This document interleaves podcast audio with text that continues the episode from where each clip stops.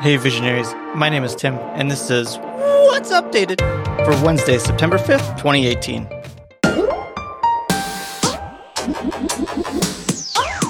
Yesterday, Auphonic posted an update to their web service, which can be used via the mobile app called Auphonic Edit. According to the developer, the app is a non destructive audio editor and recorder with a focus on ease of use, high quality audio, and stability. In combination with the integrated Auphonic web service, you can post process, encode, tag, and publish your podcasts, interviews, and music recordings on the go with a single click. The web service improves audio quality with its adaptive leveler, loudness normalization, filtering, and noise reduction processes.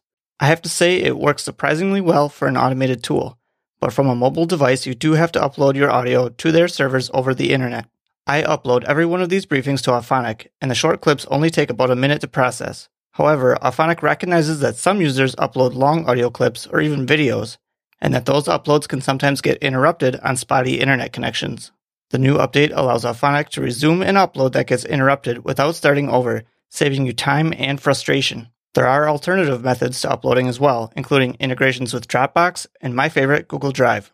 The first two hours of audio processing per month are free, and you can try it out using the iOS or Android apps or at auphonic.com. That's A U P H O N I C.com. And that's What's Updated, presented by visionarydigitalmedia.com.